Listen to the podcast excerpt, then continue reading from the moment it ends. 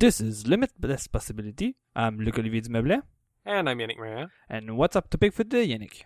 Apple without Steve Jobs and Scott Forstall. Oh, wow, that's going to be an interesting show for that. That's for sure. Yep. But before we start, I think you also have some follow-up. Yep, so first, some follow-up on episode 60, which was Zelda Breath of the Wild. A friend of the show, Ben Frosch, has been playing through Zelda, and he has an alternative opinion, which not very many people seem to have, which I would like to bring up as sort of a devil's advocate to all the things that we said on that show, which is, I'm going to quote two of his tweets here. I'm having a hard time figuring out what to do, and then followed that with, I often think, oh, explore, find things to do. But unfortunately, then that usually leads to, I tried to explore and got my ass whooped by X enemy. And then that follows up with, maybe I should just stick to doing safer things. But what content can I actually do? What's safe? How can I tell ahead of time? What areas are going to horribly murder me and which are worth doing? In his Zelda playthrough so far, he only felt like he was getting punished for deviating from the main path. And the biggest payoff he's gotten so far from deviating from the main path has been 100 rupees, but he can make 10 times that many rupees by just picking up apples safely anywhere and cooking them. So basically, what's the point of exploring in Zelda if you're just going to get your ass kicked? I think for the more Dark Souls-y type people, I think this is part of the appeal. It's like, yes, you can explore everything. You will get your ass kicked, but if you decide you're not going to let yourself get your ass kicked, you can become good enough to actually get through those parts, and people have done it. And next week is SGDQ, Summer Games Done Quick. Unfortunately, Zelda is not there, but oftentimes speedruns tend to end up being, let's just try to jam ourselves into the hardest part of the game as early as possible with as little preparation as possible. And I think there's definitely some appeal to that for gamers. But if you're just trying to play the game like a normal person, sometimes that kind of freedom just ends up punishing you, and you feel like, what's the point? Now that we're still, I realize that I do have some follow-up now that we're talking about Zelda. Oh. I forgot if Tony mentioned it during that episode, whether if he would stop playing Zelda on the Wii U because he was considering buying a Switch. And that happened in the past few weeks. So well, he thought he wasn't going to be getting a Switch anytime soon in that episode. So. Oh, that's true. That's changed. By the way, he has one now. Yeah, he has now for, I think, the last 3 or 4 weeks now. Sounds about right. And he confirmed with me today that he completed one of the major quests. I was like, major storyline. I was like, what do you mean? So he said that according to what you've read, and one of the main quests is gathering all of the 75 memories of Link from the past before he was frozen and stuff. And he completed that today, according to him. So I guess that's good progress. And it was like kind of it was funny because it started by saying like, oh yeah, I completed the game. It's like, what do you mean by completed the whole game? And then he started to explain to me what he meant, because it felt strange to me that with everything we discussed that this game encapsulates, kind of find strange that he did that in a month where in that month, 3 weeks out of 4, he was working. So now I understood why, and he's making good progress to go beat Ganon at this point. Well, I would totally believe it if he just like did the main parts of the game and only did that. You can beat it in pretty relatively short amount of time. But, like, yeah, gathering a bunch of story bits that are strewn all across the world is a whole other thing. And it reminds me of my terrible experience this month playing Destiny, but we will save that for a future episode. But, yes, I have gotten my shirt. Ooh. Yeah. Your super expensive shirt. Yes, my $777,777 shirt, which is now $30 thanks to my 900 hours of work on Destiny. Okay, so next up I want to talk a little bit about E3, which happened shortly before our last episode, but we had a bunch of stuff to talk about, so we didn't go into it too much. I want to bring people up to speed on what happened with Xbox Scorpio, because we talked about that in the past, and we never talked about it on the show. So Scorpio is now known as the Xbox One X. Careful observers will notice that if you try to shorten that to something that is maybe like 4 letters, it spells Xbox, which is genius, because it wasn't confusing enough that there was the Xbox One and the Xbox One. Now there's the Xbox and the Xbox. Wow, I haven't thought of it. That's nice. Yeah, it's launching for $4.99 on November 7th, which, well, there are basically like two big opinions right now, unsurprisingly, because it's always polarized on either end on the internet. You've got the people who think Xbox One X is the most powerful console ever made. This is actually true, but it's only true because it came out last of all the other consoles. I don't think anyone actually thinks, like, if it had come out like 8 months ago, it would have had the same specs. They could have played the game of maybe launching after Sony, like a couple of months after, and just say, oh, we are like... It was slightly better. Yeah, slightly better, something like that. But yeah, you have that school of thought, which is like, Scorpio is amazing, and it's going to kill the PS4 Pro and the PS4, and Sony is going to go bankrupt. And you have the other end of the spectrum, which I don't technically agree with, which is, wow, Xbox One X is not that impressive. Microsoft sucks balls, man. And Sony is the best, even though PS4 Pro is sort of disappointing and all the games and all that stuff. Let's not talk about it. So yeah, I guess there has been a lot of coverage in the last few weeks about whether or not the Xbox One X is as good as Microsoft claimed it is. One thing we can say for certain is it is more powerful than the PS4 Pro. Like, this is not even a question. But the difference might not be as pronounced as Microsoft claimed it was. They made a lot of promises that the Xbox One X would allow native any games that are running currently at 900p or 1080p on an Xbox One to run at native 4K. And unfortunately, if you look at the games that were shown at E3, aside from a few exceptions, everything running in native 4K is a first-party game that had existing 4K support on PC. Anything else that was shown at the show, except for like one Unity game with very unimpressive graphics, which is Super Lucky's Tale, which, by the way, Unity runs like shit on Xbox One X, so it's still the most powerful console, but not powerful enough to run Unity. So yeah, aside from Super Lucky's Tale, there's basically like no third-party 4K, native 4K games on Xbox One X right now. There's another exception to that, which is EA's Titanfall 2, which apparently is running at super sampled 6K on Xbox One X at 60 frames per second in some scenarios, which is absolutely insane. Oh, what? 6K? Yeah, they're rendering it at 6K and then scaling it down to 4K to have a super sampled image that looks even crisper. Whereas the majority of Xbox One X games are currently doing the opposite. They're using the same cheats as PS4 Pro, which is either plain old upscaling or checkerboarding to attain a 4K image. One of the super impressive games that was shown at the Xbox One press conference was Anthem, which is basically BioWare trying to make Destiny, which of course is amazing to me because I love Destiny, and Anthem looks fantastic. It's only coming out in 2019 though, so if Destiny 2 sucks, maybe I'll play Anthem. 2019? Yes. Wow, that's a long way ahead. Well, it's 2 years from now. It's about normal for E3 game announcements. Okay, yeah, but maybe the reason of my comment is like if they're like already kind of claiming that it's running nice on the Xbox One X already, like 2 years before the launch of the game. I think it's a bit early. It wouldn't surprise me that it's early for E3, but early to brag about it running greatly on the Xbox One X. When we might have a new console in 2 years, right? We might. There was a Digital Foundry video about that, actually. There was like, if this is the current mid-generation, what would a true next-generation console look like in 2 years or whatever? So if you're interested in hearing about potential specs for those kinds of consoles, you can go check that video. But yeah, like Anthem is basically cheating to get a 4K image. On the other hand, the game looks absolutely fucking nuts. Like, the post-processing effects they are using are insane. And a lot of people are looking at what was shown for Anthem and saying, there's no way this is a real Xbox One X demo. That game looks too good. And basically, Digital Foundry did a teardown of what they showed. And if you look very closely, like, all of the signs are there that this is checkerboarded, this is fake 4K, so it's possible that this is a true Xbox One X demo and that the game actually looks that good.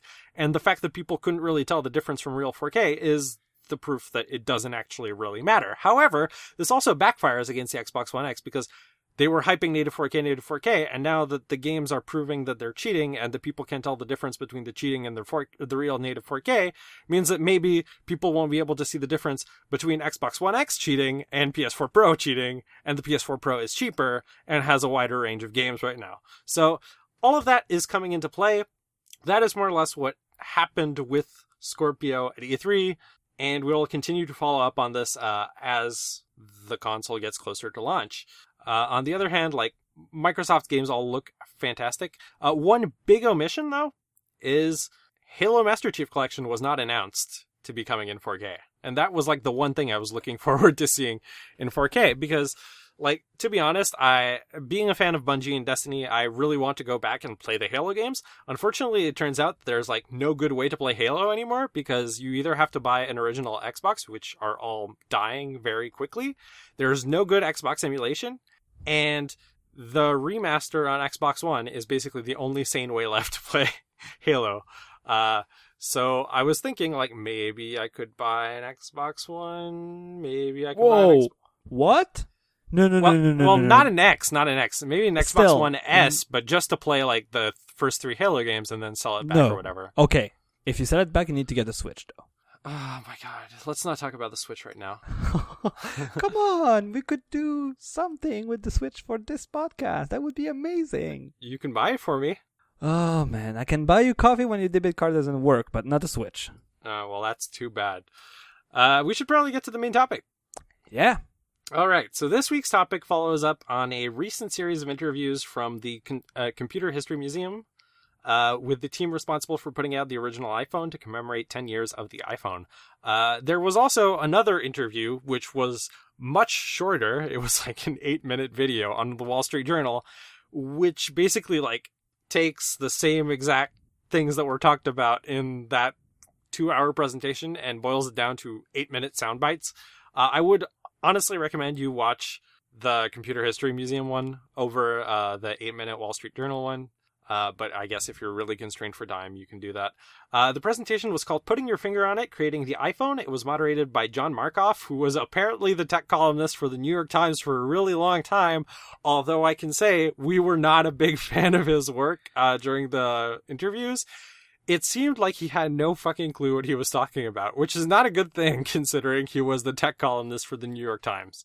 Part one of the discussion was with Nitin Ganatra, Scott Herz, and Hugo Fiennes. I don't know how to say that word.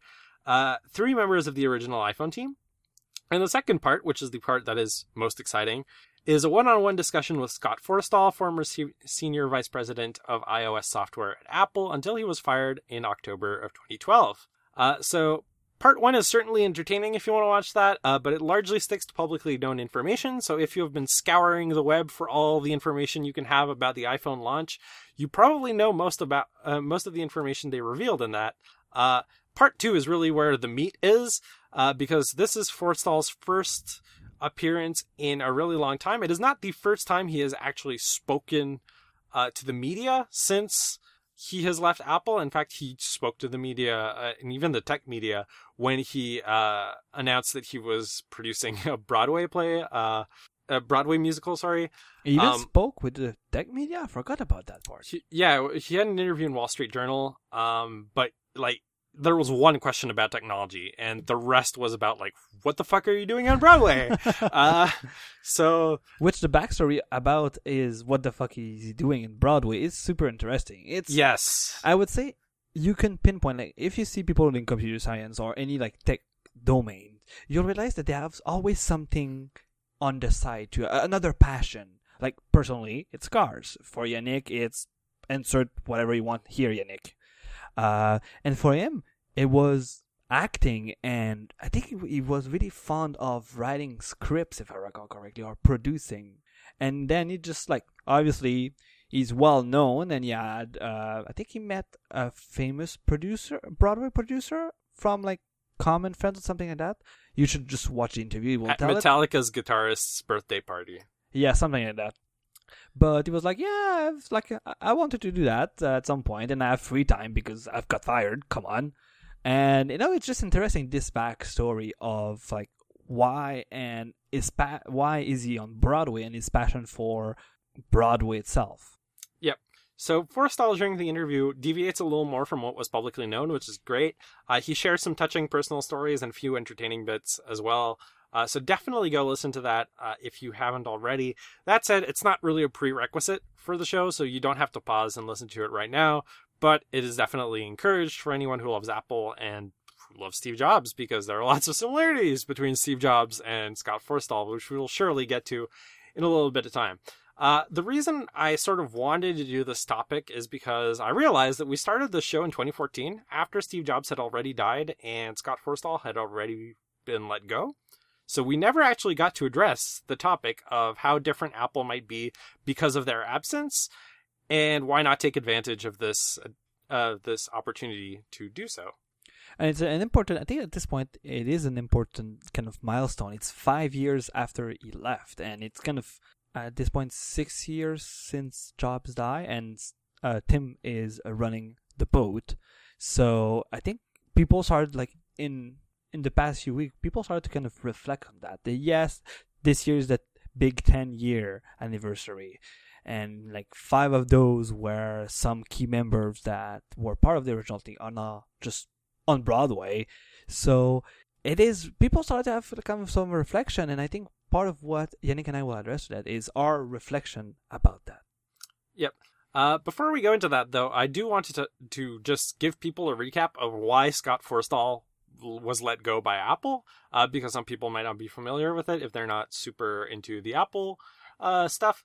So Apple has never actually come out and said why, but a few things appear to have contributed to it from the outside. So one of the things that happened before he was shown the door is Apple Maps came out, and people were getting lost in the desert and dying. Well, okay, like 1 or 2 people did, but that was bad. And Scott Forstall refused to sign the formal public apology for Apple Maps that Apple put on their website, despite being the highest placed directly responsible individual for the Maps project. Oops. Doesn't look good. Yeah, and from the details we got is he was forced to do it and then said no. Right. I can't really excuse that, so I'm going to move on. There were also rumors, but these were... I think this was less confirmed than the rest of the stuff. This was sort of crackpot theory, I guess. Rumors that Forstall was on a power trip and trying to gather as much power as possible to overthrow Tim Cook as CEO. I mean, I would believe it, but I don't think there's any proof of it. Yeah, and it felt to me at that time that it was kind of more of a justification of people that didn't like the person compared to maybe something that was going on behind the closed doors. Yeah. Because it was always accompanied on stories that were saying, oh, yeah, he's bad, you don't want to work with him, and blah, blah, blah. Like, really negative story about Forstall. And did always kind of rub me the wrong way. Yeah, along those lines, there also appeared to be significant personality clashes between Scott Forstall and Bob Mansfield, Big Bob Mansfield, who used to be SVP of Technologies, but now he's working on unnamed future products. And Jony Ive. So Bob is still at Apple? Yes, he's still there. Remember, he quit once, and then he unquit because Forstall was gone. No, I remember, but I always assumed that when he said, I'm unquitting, is just to say, like, okay, I'm unquitting to make the transition for my retirement easier than just, like, completely quit abruptly. It's rumored he oversaw the development of the Apple Watch hardware, but there's no proof of this because he's just working on unnamed future products. Right now, the rumor is he's working on whatever the hell the car is, but we don't know. So both Jony Ive and Bob Mansfield would refuse to be in a meeting with Scott Forstall without Tim present to mediate, which is some grade school bullshit right here. So in the end, Tim decided to choose Mansfield and Ive's talent over Forstall, which leads us to today. I just want to raise a bit of similarities between Scott and Steve real quick.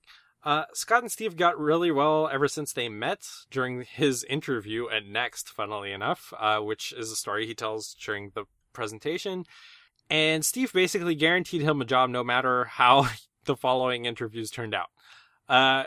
Really, I think it's like a chance meeting because I have no idea what the fuck Steve Jobs was doing in Forstall's interview to begin with, but I mean, it led to great things, so I'm happy it happened. Yeah, I think it's something he kind of implied, too. It was like, yeah, Steve was just around and then came in. I don't know why, but he came in. It's so weird. Yeah, and he has this kind of like super expressive face when he was telling that story. And it's funny because it just reminds me, I think the most word we exchanged during the live presentation of that interview between Yannick and I was, oh my God, it reminds us of old keynotes. Yeah. So yeah, Scott and Steve appear to have been more or less inseparable ever since they met, which is kind of funny. We heard numerous stories about phone calls back and forth with Steve every day or multiple times a day, or eating lunch with Steve, which is also a great story. And I think it's pretty safe to assume, I think this was in the autobiography by whatever the guy's name is. I forgot what his name is because I don't like the book, but Walter Isaacson. Walter Isaacson.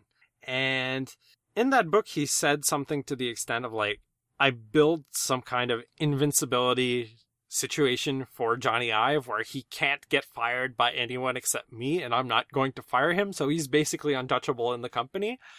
And I think, again, I have no proof of this, but I think it's pretty safe to assume that Scott basically had the same thing as long as Steve Jobs was alive. Would you agree with that? Or maybe it's just implied invincibility because they're so close that you wouldn't want to piss off Steve by firing. It's hard to tell which is actually the case, but... I think if we take a step back nowadays, I think it was an implied one compared with maybe Ive, where it was like, maybe not written, but more like... it add more of a foundation to it. I don't see how the foundation is really different, though. If you actually like put great trust in the design of this person, and that design is sort of integral to the success of your company, you might want to protect that person. In the same way, if this person is integral to the operating system that the future of your company is built on top of, wouldn't you want to protect that person as well? Oh yeah, totally. But what I'm saying is, if at this point, it was kind of a choice of one or two people compared to him. And what we are led to believe is if you were to choose between him and Ive, I would just rise up. And that's what I'm saying is even if when he was still alive, both of them kind of had no fired policies on them because they were so close to Jobs, it felt to me that Ive was still kind of in his ivory tower. Like, he was really untouchable. And maybe Forstall, with what we heard about his attitude towards other exec, maybe it didn't help and his own ivory tower. Perhaps. But yeah, so when Steve died, that invincibility, implied or explicit, went away with Steve, and that meant that basically any line he crossed could be used as an excuse to show him the door. And that's what they did. So similarities between Steve and Scott. Both are incredibly charismatic and passionate about their products. I don't think there's anything to argue here. Both appear to have a very similar or mostly common vision of what the future of computing for the mass market should be. And we will come back to this because I think it is something very important. Both have enough ability to introspect and judge if something is good enough to be trumpeted from the rooftops at Apple levels of superlative and adjective usage. This is basically to say, if they say their product is good, they actually believe their product is good and they're not bullshitting you. And these people have such high standards for what they consider to be good that it's good. Except when it's Apple Maps. Right. Right. Let's forget that one. Oh, but it's good now. It's TomTom's fault. Apple Maps is like the rocker of software at Apple. It's like, it's the thing you want to throw off the stage after you're done with it. Oh, my goodness. And I say that as a fan of Apple Maps, I should say. I even have, I don't know if I told you this, I have a keychain that Maddie bought for me in Japan, which is a reference to a fake train station that Apple Maps put in a random spot in Japan that everybody was tweeting about that became a meme. So I have a train sign as a keychain for that fake station.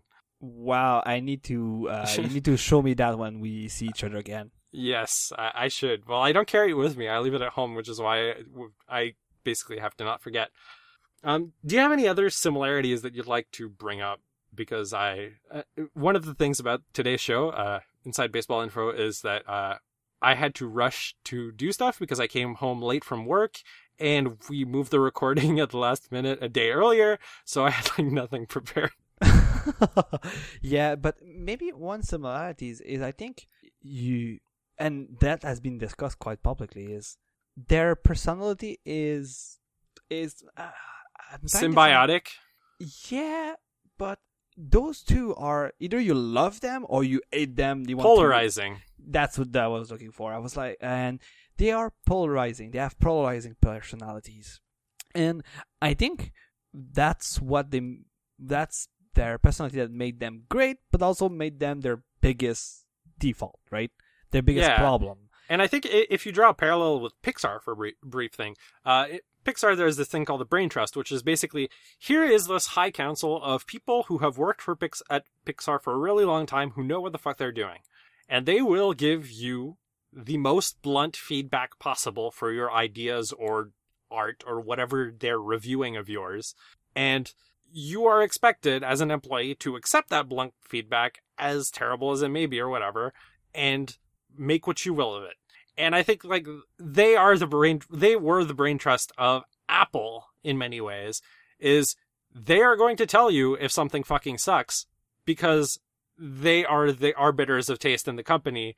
And I think I don't want to steal my other points too much, but I think you were always open to argue with them if you thought your idea was actually good, but you had to have the balls to argue with Steve Jobs, which not everybody has. And not only the balls, you need to make sure that you have the arguments. Yes, right? That is also a very thing. But if you can make a case, then they are perfectly able to accept your idea if you actually prove that it is better. But you have to fucking prove it. Worst case scenario, it will just end up you'll like fight so much that they'll be tired, and then you'll be like, yes, we'll have iTunes on Windows. Yes, okay, close. Yeah, but I think you have to be a pretty high-placed executive to actually be that persistent to the point that Steve Jobs basically doesn't kick you out and says, okay, whatever, fuck you, do what you want. Because they're the only ones with the power anyway. Okay, so I have some worries about Apple. Ooh. And... don't tell me it's about the iPad. Oh my god. Okay, so a brief aside.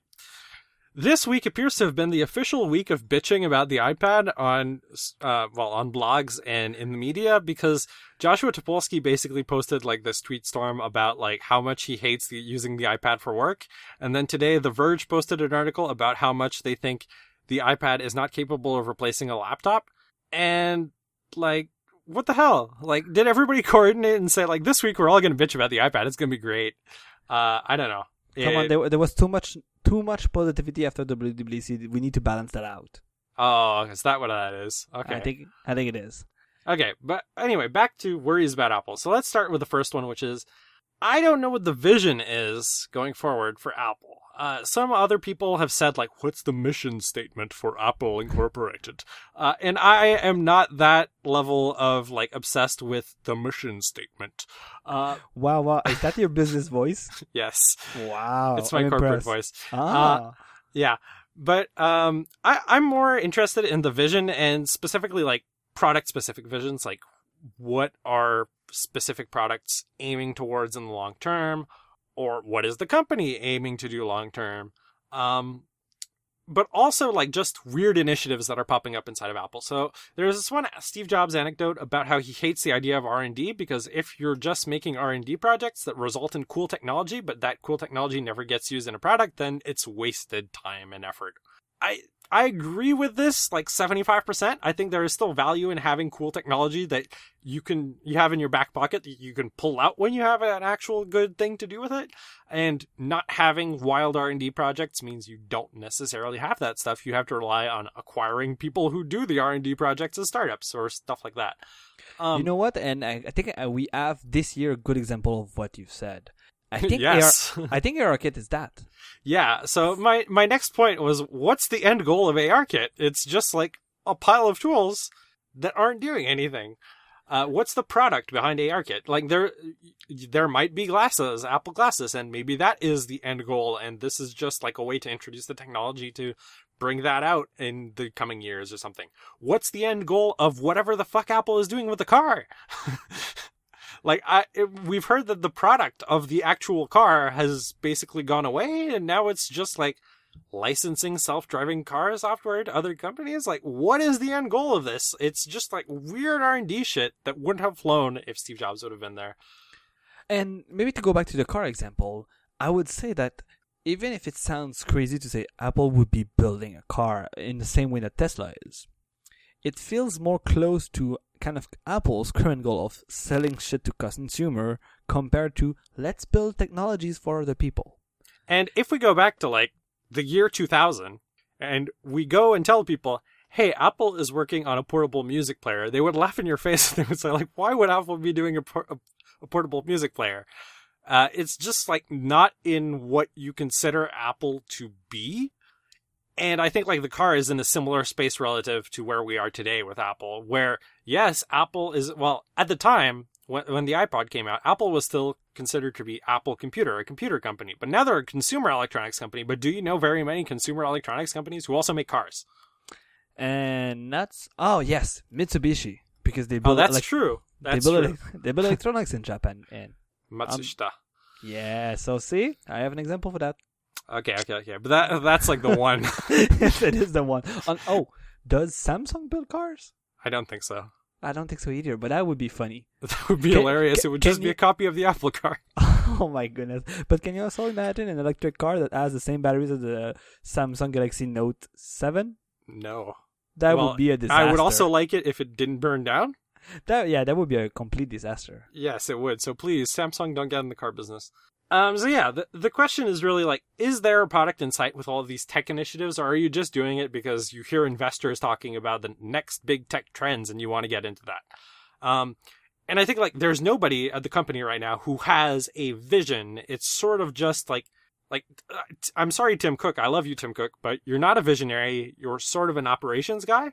And I don't think you have what it takes to decide what the future of the company's products should be. Like, you're not a product guy, you're an operations guy, and you can understand a lot of things about what makes Apple great. Doesn't mean you have the vision to actually carry out what is good for the future of the company. And like a couple years ago there was some criticism about iPads being introduced with like no clear story. The marketing was just like, well, it's an iPad, but thinner, but nobody really knows what the iPad is used for, and sales are declining, and this is the new iPad. And you have the Apple Watch, which was, here's this watch, it can do a whole bunch of shit. And that was the story. And it turned out that people were interested in like two or three things on their watch, and nothing else. But their original pitch was like, here is this tiny computer on your wrist. And it was not a very compelling case, except we were suckers and we bought it anyway because it was really pretty. So I don't know. The vision thing, it worries me a lot. And you know what? I think I see what you mean, right? Because previously the vision was kind of, let's go in that direction. Like the whole company needs to go in that direction. And it feels these days, and it's, in my opinion, it's not a downside, but it's just a different way of thinking about it. It feels to me that there's maybe less of a like central vision or like, let's go in that direction. And each product just go with their mini mission statement. And okay, so we want the iPad to do this. We want the watch to do this now. So we realize, yeah, we maybe throw a bunch of spaghetti on the wall with the watch. And now we realize fitness is good. People love fitness. Let's do fitness. So the watch should focus on fitness and notification, like we mentioned in our previous Apple Watch episode. But for that, it is a vision on the product. But you still have kind of an, let's put it this way, an element in the past, right? Because the element of the past is either a reaction to the market, the watch is a good example of that, or just building on something that is already there. Good example of that is the iPhone, iPad, and Macs. And then you have those projects. You mentioned the car. We mentioned ARKit and all of the machine learning stuff, where they build tools for devs. So earlier when I was saying that it's weird that Apple is building tools for other companies to build product, the only way they do that is for developers to build on their platform. And if they're not able, like if you go back to what you were saying, if they're not able to create a product, those kind of more general technology that should be used by others makes less sense to me compared to a technology that is just sold everywhere as white labeling. Yeah, definitely. Okay, next point on my worries about Apple is their confidence in their products. And I think we can sort of just, as a general case, refer to the MacBook Pro incident, amongst other things. How can Apple come out and be super confident about products that are either below the bar of quality for what Apple should ship, or falls so short of what consumers actually want out of the category of device they're making? I know people like to joke and say that Steve Jobs was super cocky on stage, and he would say things and hype stuff up, and you either bought into the hype 100%, or you thought, this is reality distortion field, and everything that Steve Jobs says is bullshit, and Nokia phones are going to be the future of smartphones. And I fall on the believe Steve Jobs hype thing. You can be as cocky as Steve Jobs during a product introduction if you have a proven track record of blockbuster products that actually live up to the hype. But right now, Apple is sort of releasing inconsistent products. You have stuff that's really, really great, like the AirPods, that everybody loves the AirPods. Well, maybe not how they sound, but they love the actual rest of the product. They might not like that it still takes 6 weeks to get shipped to you. I know. Dude, the watch bands, the Nike watch bands. I have the new Nike watch band, the midnight blue one, but certain colors are taking 6 to 8 weeks to ship, and I'm like, what the fuck? It's a piece of rubber. So yeah, I feel you, man. But yeah, the inconsistency in product quality is taking Apple further away from this brand that they had created around Steve Jobs, which was, yes, I'm going to be super confident in saying that this just works, but it's also true. And slowly, as they keep misstepping with their inconsistent product quality, they're just turning into yet another consumer electronics company that's sort of overconfident, makes average products, and thinks they're the hot shit. And I don't want Apple to be that, because that is what people spent years criticizing Apple that they might be when they weren't. And now it might actually become true. And I've been arguing this for years, but it's especially true in the last year. Yeah, I think even at this point, it is a bold statement to make. Yeah.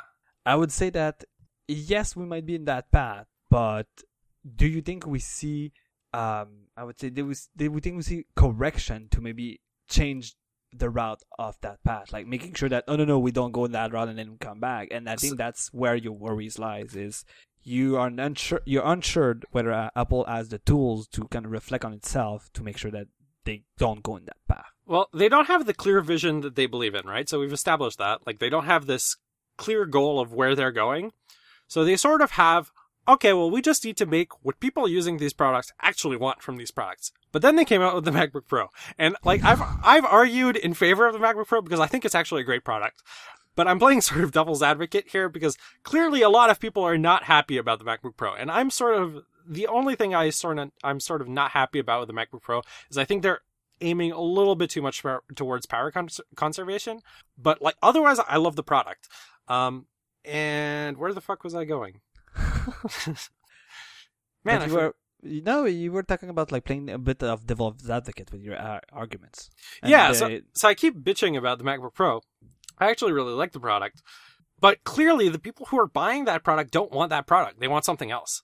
And I know that you can argue in the past, you gave people the iPod and people were bitching about all the limitations of the iPod. You gave people the iPhone and they were bitching about all of the limitations about the iPhone. The problem is that now people are actually switching to PCs and I know several people who have done it. And that is worrisome when your market is actually rather small. Mac-wise, and maybe it's not the iPad that's going to kill Macs. Maybe it's the PC that's going to kill Macs. I can't believe I'm actually fucking saying this because it's so stupid. Because PCs are going to die too.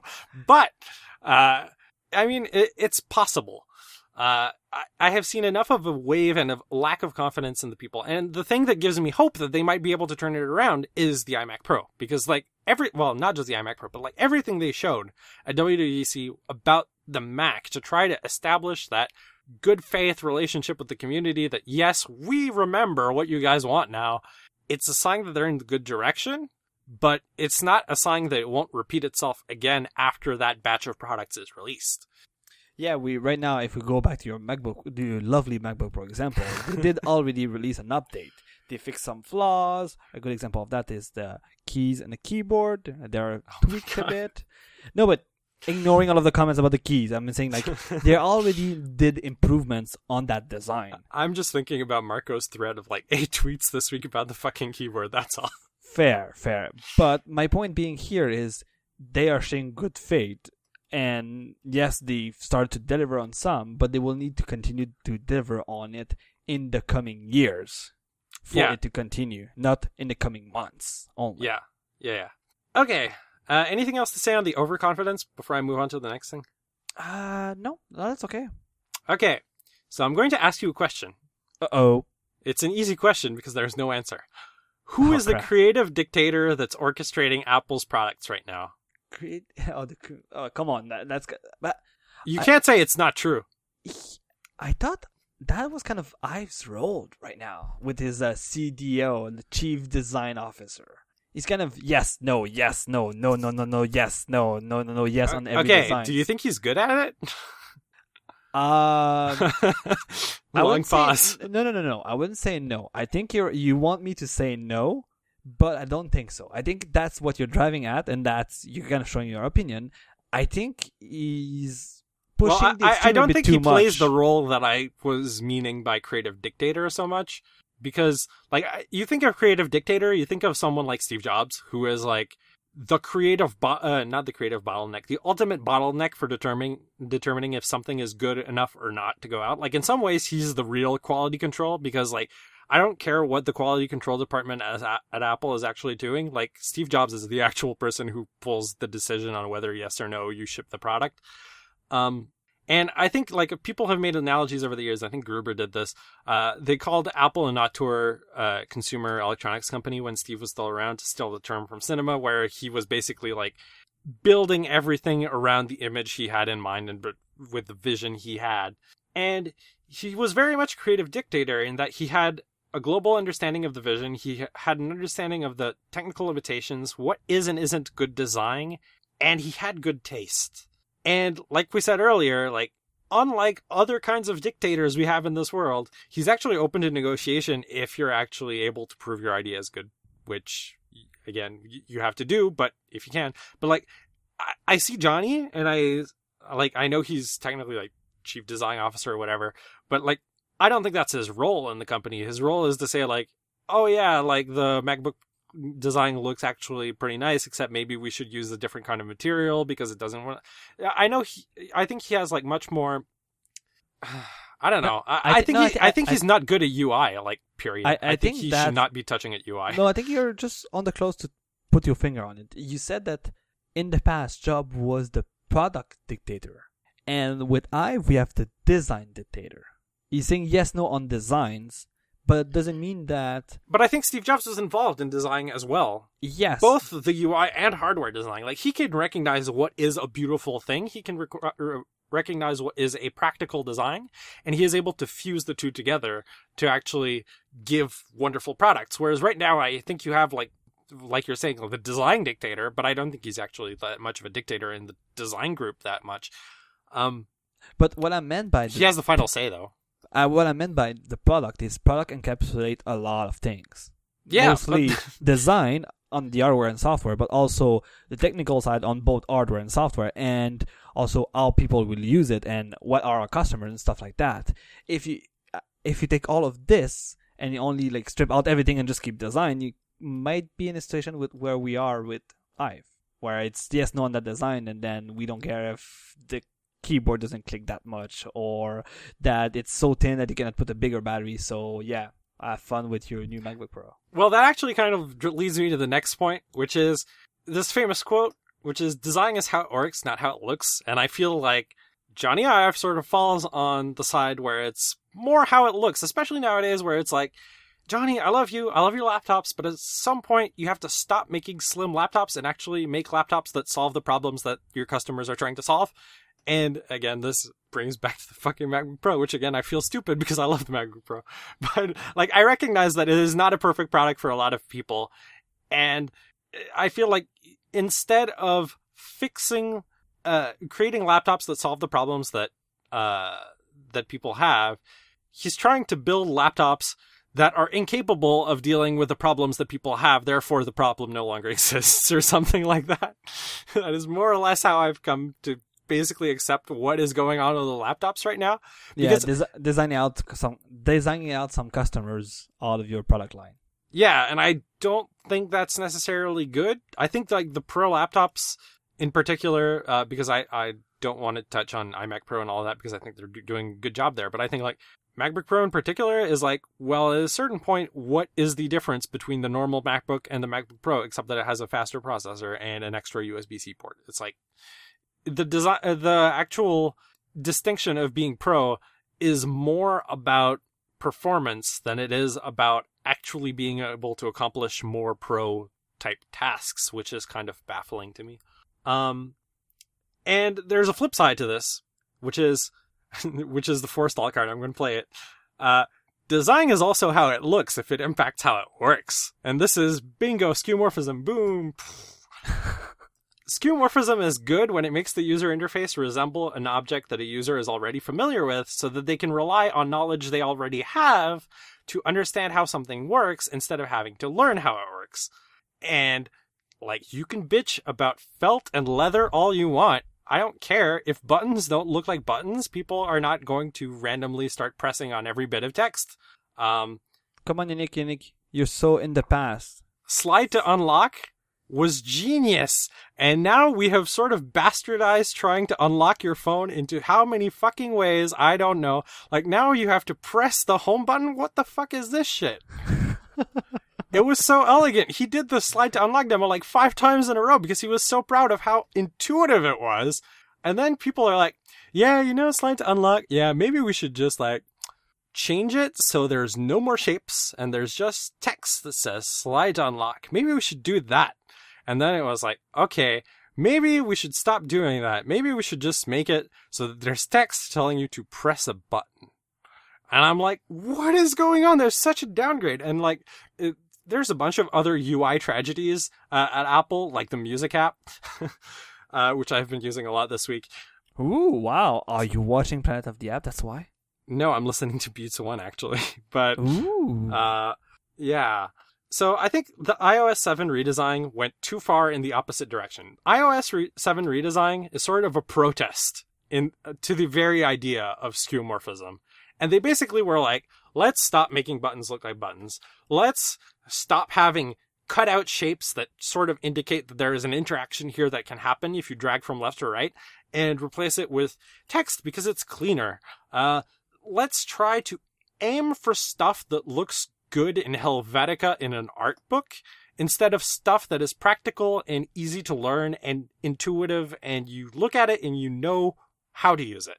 And I have seen this because I have family members who have iPads who upgraded to iOS 7, and then like half the knowledge that they already had about iOS, which they had before they used iOS because everything looked like how it worked, went away because now Jony Ive is on like crazy Helvetica drug trip. I love Helvetica, by the way, but you can overdo Helvetica, believe me. Wow. Okay. I think we could summarize this episode of things you like, but also dislike at the same time. The MacBook Pro and also Helvetica and also... yeah, I guess that works.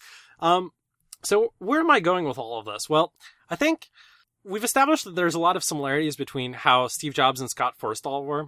And I think that Scott Forstall shouldn't have been the CEO. In fact, I don't think like he belongs as the CEO because he doesn't seem to know anything about business, which is sort of something you need if you're a CEO, unless you're Steve Jobs, where you're like, hey, I'm CEO, but actually I'm the product dictator. So fuck you. Tim Cook is going to do all the business stuff anyway and deal with it, which he did. But I think Scott Forstall could have been, shortly before Steve Jobs died, he basically stopped being CEO and became what was called chairman. And I think he could have been chairman, and he could have been the same creative dictator that Steve Jobs was, because they were so intertwined in how they thought about things that I think it would have worked, and he would have continued to produce products that are similar to what we had in the Steve Jobs era, as opposed to what we have now, which is sort of this visionless, overconfident, average product that the Tim Cook Apple is putting out. And it's still slightly above average because it's Apple. They have the DNA to actually make higher than average quality products, but you are used to a very high bar, and they have come down a lot from that bar, and they are closer to average than they are to the high bar that we had when Steve Jobs was around. And I think it's unfortunate that Scott Forstall was put out. I mean, I understand that, yes, there are politics in a company. Like, I have yelled in conference rooms as well. Like, I understand what it's like. That's why I don't have a job anymore. But oh, what? Oh, wow. That's well, not this new job, the old job. But, like, well, it's not why I don't have the job, but whatever. I think, like, Apple would be in a better place product-wise today if Tim Cook had played to go for Scott Forstall as opposed to Mansbridge and Ive. And I'm saying this with a big asterisk, which is, I have no clue what happens if Mansbridge goes away, is because we don't know what he does. Yeah, that's it's possible that, like, the entire Apple campus falls down if he leaves the building. Like, we don't know, because, like, literally no one knows what he does. You know what? On a side on Mansfield, I really want to know what he's working on, because you know what? I miss him in presentation. I do too. I loved him. He was so cool to have in videos, and now he never shows up. Yeah, I don't know why, but it's the voice. Yeah, maybe. I think so. Can you imagine him in the like hardware presentation for the watch? It would have fit him perfectly, but no, he's busy with the car. Yeah, I guess. Well, maybe he's driving a car around. Or he's designing the next Bentley for Jony Ive. So ignoring the fact that we have no idea what Mansfield does, and therefore it is very hard to actually quantify what the impacts of what him going away would be. I think Jony Ive, I'm going to get so much shit for saying this. I think Jony Ive is a little bit overrated in the year of our Lord 2017. What? Wow. Okay. I think he has no business touching UI stuff because he has proven that he doesn't know what the fuck he's doing. I understand that they are coming from the school of thought that design is design, and if you understand how to design a physical object, then the same values that should go into designing a physical object should also go into designing a user interface. However, as we've established with the MacBook story, we can sort of say that maybe he's sort of lost touch of what the design should be on the hardware products too. But having that compound onto the UI is sort of really bad, because that was another place where Apple was far above what everyone else was doing. And now they're just sort of flailing around, putting out the same kind of samey, flat, nondescript UI as everyone else. I mean, now they have the crazy-ass iOS 11 New York Times headers at the top of every nav controller. Congratulations. But I'll just read the New York Times. Thank you. Wow. Okay, so you'll end on a joke about the New York Times? No, I was thinking about what to say, but could have been. Because I was a bit worried. A bit, but that's okay. And, like, we were chatting live while the interview series was going on. And we were talking about, like, I was talking about how, like, Steve Jobs and Scott Forstall are more aligned with my personality of, like, you are going to be blunt, and maybe you're going to make people upset, but those are things that need to be done in order to produce quality products. And I just love the quality products that Steve Jobs' Apple was putting out. And I am just disappointed these days at Apple product releases. Like, sometimes there are gems that come out, like the W1 chip, like on the headphones I'm using right now, that are blow-away products, but it's gotten so inconsistent that, like, I just have a lower standard, and I'm like, at a lot of things. And a lot of that is because it's just, like, incremental Mac updates, and I barely use the Mac anymore, so I don't care. But, like, even the iPad at WWDC, when they announced the new iPad, I was like, whatever. I mean, like, ProMotion, I'm probably going to, like, have my socks blown off by that. Yes, you will. Yeah, yes, you will. Yeah, I'm sure I will. And I will probably be ruined by it. But having not seen it, I'm like, okay, whatever. And like the other thing is I'm looking at the exchange rate and at the stores on the Apple Store, the prices on the Apple Store. And I'm like, yeah, 120 frames per second. Like I know what that is. I've seen it in VR, but like, is it worth $1,200 on a new iPad? Yeah, maybe not for another couple years. Like it's very hard. And I've had my iPad for almost 2 years, I think. No, a year and a half. Okay. So, but yeah, it's just becoming difficult to be an Apple fan and continue to be excited to the same degree that I was during the Steve Jobs and Scott Forstall era. And I think Scott Forstall had enough of the Steveness inside him to actually continue to propel Apple to those heights that we could reach before. And now that he's gone, it feels like a weird sort of, what if Apple was designed by committee? That would be problematic. Really well, problematic. That's more or less how I feel it's being run right now. It's a bunch of people who don't know what they're doing, who are trying to be Apple. And that lacks what I want from Apple. And it's why I'm sad that Steve Jobs and Scott Forstall are gone. And I know Scott Forstall is sort of like not really doing anything tech related right now. Like the extent to which he's involved in technology is he's an advisor to Snapchat, which is kind of fascinating because Snapchat is sort of a terrible design of an application. Yeah, you do have, I think we both have strong arguments against the UI, but yeah, I think it's gotten better recently, but it's like a tiny bit better, but it's...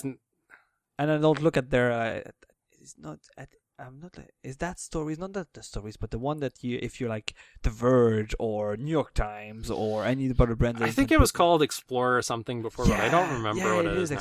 It is Explorer. That UI always confused me. I don't know if they changed it, but the first iteration was always swipe based, and I like, it didn't, and they never tooltip or anything to show you what to do. Never. But oh well, you just try and then it works. Or not, it doesn't. Just swipe the screen until something happens that you wanted to happen. And that is how you learn the Snapchat UI. It's completely the opposite of good old iOS 1.0 Forstall accepted designs. And I think I do have the good comparison to do, maybe to conclude and then show what is your opinion and mine.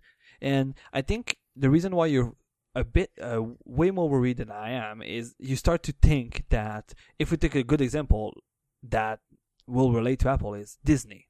Like it was founded by its founder, like went through a big peak with its founder, then stayed, like grew steady, they were able to do stuff, and then it feels that we are in that era where it seems things are going well, but we don't know if it's going super well or it's going to be really bad soon. And for Disney, for example, it went pretty bad, and then they just came up. They found a way to maybe not relearn themselves, but invent themselves again in a different way where they could survive. And I understand with you that part for a hardcore fan like we are both are is sad and worrying. But personally, I still think that we are in good waters for that. We're not in troubled waters, but I think you think we do. Actually, I'm going to end with sort of looking back at something that Steve Jobs said, which is shortly before he died, he told Tim Cook, don't run Apple. Well, don't try to do what I would do. And I think there's value to that. And a lot of people at the time of his death said, Apple has the culture within it to continue to produce great products. And I think we disagreed about what we meant by culture.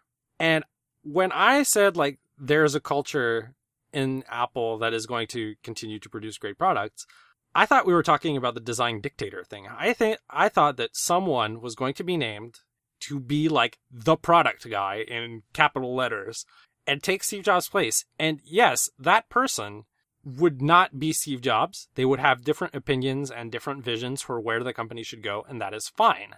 But I think like right now, a company that has always been defined by its creative dictator. Well, the times it has been successful anyway, let's forget about the 90s. There was a person in charge who was the tastemaker for the entire company and decided what is the personality of this company? What is the vision for the future? How do we need to approach design to reach the audience we are trying to get to? all of that stuff. And some of that, and again, it's like a wide variety of domains. And I think that's one of the things that makes Steve Jobs unique is he had the understanding of all those domains. And I think it's one of the things I can relate to, because I have, like earlier you were talking about, like, we each have our thing on the side. Like you didn't name the thing that I have on the side, because I have like so many fucking things on the side. Like Apple needs a creative dictator who is as in touch with all of those different fields as Steve Jobs was.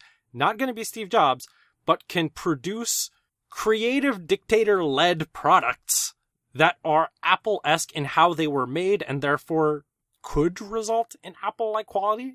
It's possible that you have a creative dictator in there who is perfectly knowledgeable in all those domains and has a shit vision about where the world is going to go, and no one wants to buy those products. But at least they will be aiming to try to create something within a vision in a way that was Apple-like. Whereas right now, I just think, like I said, designed by committee, like it's a little extreme to say that Apple is designed by committee right now. But it really feels like a bunch of people flailing around and not knowing what to do because they don't have the dictator telling them what to do. And now everyone is just trying to create almost Apple products, which is what the rest of the industry is already doing, which is why it seems average.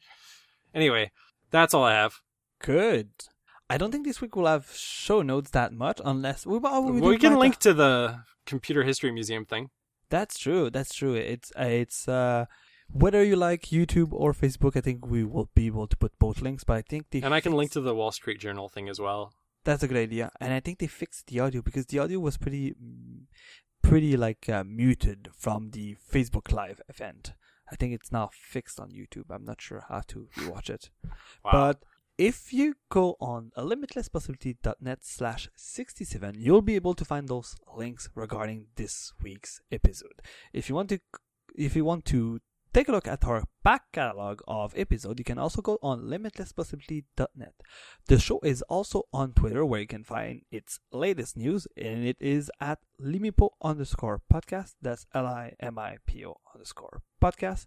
You can find myself on Twitter at Lucanuch. That's LUCCONUCHD. If you want to have a good dose of Apple stuff and car stuff, if you want to have a good dose of Apple stuff, bitching about the current Apple, and a lot of other related things, you can find Yannick on Twitter at Sakurina, SAKURINA, although I'm not tweeting as much as I used to because I now have a day job.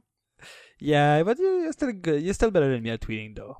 I'm good at shit tweeting. I'm not good at tweeting anything actually smart. Oh, come on. And we'll see you in 2 weeks.